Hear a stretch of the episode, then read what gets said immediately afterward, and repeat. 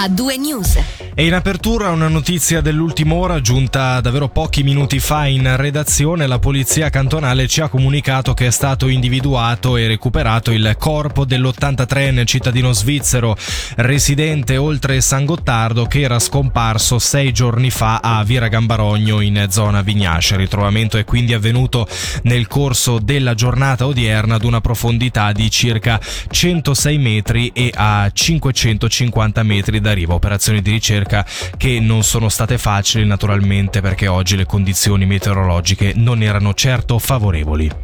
E parliamo ora di maltempo. Violenti nubi fragi si sono abbattuti su tutto il paese la scorsa notte. Ad essere particolarmente toccato è stato anche il Locarnese.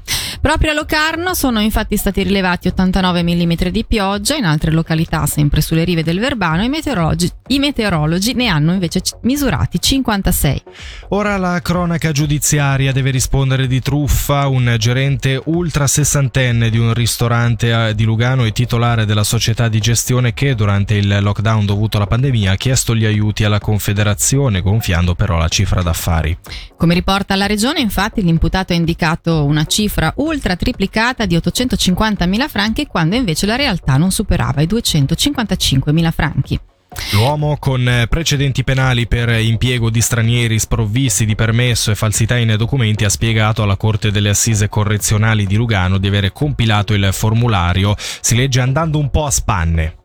Come abbiamo appena sentito nell'approfondimento delle 17.30 è tutto pronto per l'inizio del nuovo anno scolastico alla scuola dell'infanzia Palasio di Giubiasco dopo l'alluvione e la conseguente esondazione del Riale Fossato che aveva danneggiato gran parte degli stabili il 7 agosto del 2021. Dopo un intero anno scolastico trascorso alla sede provvisoria nei prefabbricati accanto alle scuole nord di Bellinzone, quasi 150 bambini sono pronti a ritornare nella loro sede d'origine con un mobilio rinnovato dato che quello precedente era stato distrutto dal fango.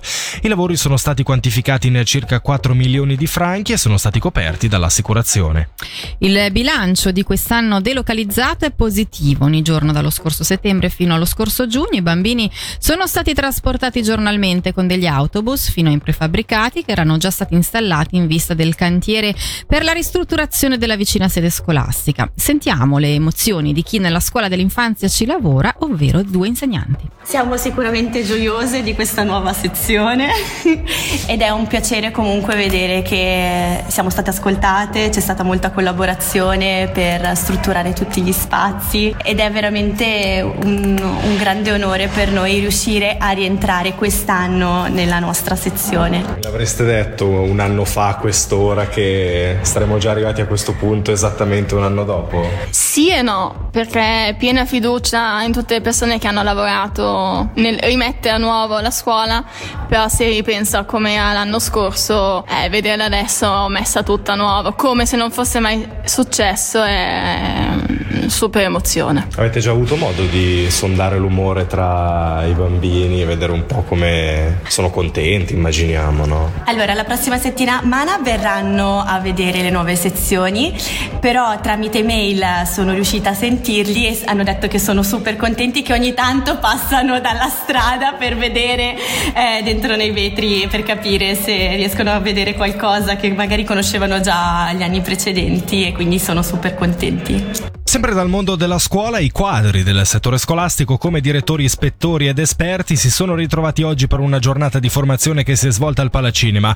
Al centro di presentazioni, atelier e tavole rotonde il piano di studio della scuola dell'obbligo ticinese che ha subito una prima revisione dopo la sua creazione nel 2015. Sentiamo a tal proposito il direttore di divisione e coordinatore del DEX, Emanuele Berger. L'impulso iniziale di questo piano di studio è stato appunto la riforma Armos nazionale in cui si è voluto voluto armonizzare una serie di elementi della scuola a livello svizzero che ricordiamo è di competenza cantonale, quindi non c'è un sistema svizzero, però per esempio uno di questi elementi erano proprio le competenze, dire ci vogliono tutti gli allievi svizzeri devono raggiungere determinate competenze e questo ha interpellato tutti i cantoni e quindi sono stati fatti dei nuovi piani, un piano nella Svizzera tedesca, un piano nella Svizzera romanda e un piano in Ticino, questo era l'inizio.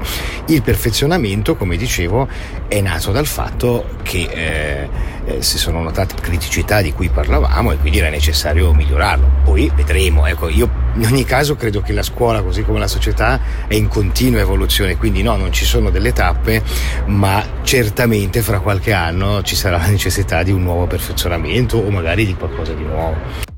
Superato il giro di boa di Ferragosto, l'inizio della scuola si fa sempre più vicino. La Polizia Cantonale, in collaborazione con il programma di prevenzione strade sicure del Dipartimento Istituzioni, torna quindi a sensibilizzare grandi e piccoli sul tema delle strade e fornisce anche qualche cifra in merito. In base alle statistiche più recenti sono 36 i bambini che si sono infortunati l'anno scorso proprio in seguito ad incidenti avvenuti sulle strade ticinesi. Il numero è stabile rispetto al 2020 ma in crescita rispetto al 2019 quando i casi erano stati 27. Importante dunque mantenere sempre alta la soglia di attenzione sia per chi guida sia per i pedoni. Alcuni consigli in questo senso si possono trovare sulla pagina dedicata a strade sicure sul sito del cantone. Cambiamo tema, sabato e domenica torna la Greina Trail, giunta alla quinta edizione, la corsa in montagna che si svolge in Val di Blenio non presenterà solo il classico percorso di 27 km, ma distanze più brevi per chi vuole gustarsi i magnifici scenari della zona. Ci presenta l'evento iniziando dalle novità il presidente Denis Van Bianchi al microfono di Davide Maggiori. La novità principale, se vogliamo, è quella che rispetto agli altri anni abbiamo introdotto il Kids Trail quindi ci sarà anche questa gara per i bambini dai 4 ai 12 anni, naturalmente un piccolo percorso lì nei dintorni di Campoblegno dove i bambini saranno premiati tutti. Oltre a questo Kids Trail, come novità abbiamo anche la possibilità a chi vuole partecipare al Graina Trail di lasciare i bambini con dei babysitter formati che faranno delle attività ludiche nel bosco e nei dintorni sempre di Campoblegno. La walking l'avevamo già gli altri anni, ma quest'anno abbiamo cambiato il percorso. Infatti, invece che fare il classico giro della Greina, abbiamo fatto un nuovo percorso nella Valle di Campo, passeremo per l'Alpe di Predaspe dove ci sarà anche la possibilità di fare un piccolo spuntino gustando i prodotti dell'Alpe e poi si riscende verso Campoblegno. E invece per quelli insomma che vogliono mettersi un po' più alla prova abbiamo le classiche prove, quali sono? Sono le Classic Trail di 27 km con 1500 metri di dislivello e la domenica mattina il Vertical Toira 900 metri di dislivello con 4 km. Quanti partecipanti sono attesi? Nel 2019 abbiamo raggiunto il record con oltre 500 partecipanti. Quest'anno ad oggi abbiamo più o meno 300 iscritti, quindi con qualche iscrizione che si aggiungerà nei prossimi giorni speriamo di arrivare ai 400 iscritti. Le iscrizioni sono ancora aperte sul sito grainatrail.ch oppure direttamente sul posto la mattina stessa delle gare. Si potrà anche mangiare, la sera abbiamo anche un aperitivo musica con la Sanuk Band e la cena sempre sabato sera. A due news. Senti come suona il ritmo delle notizie su Radio Ticino.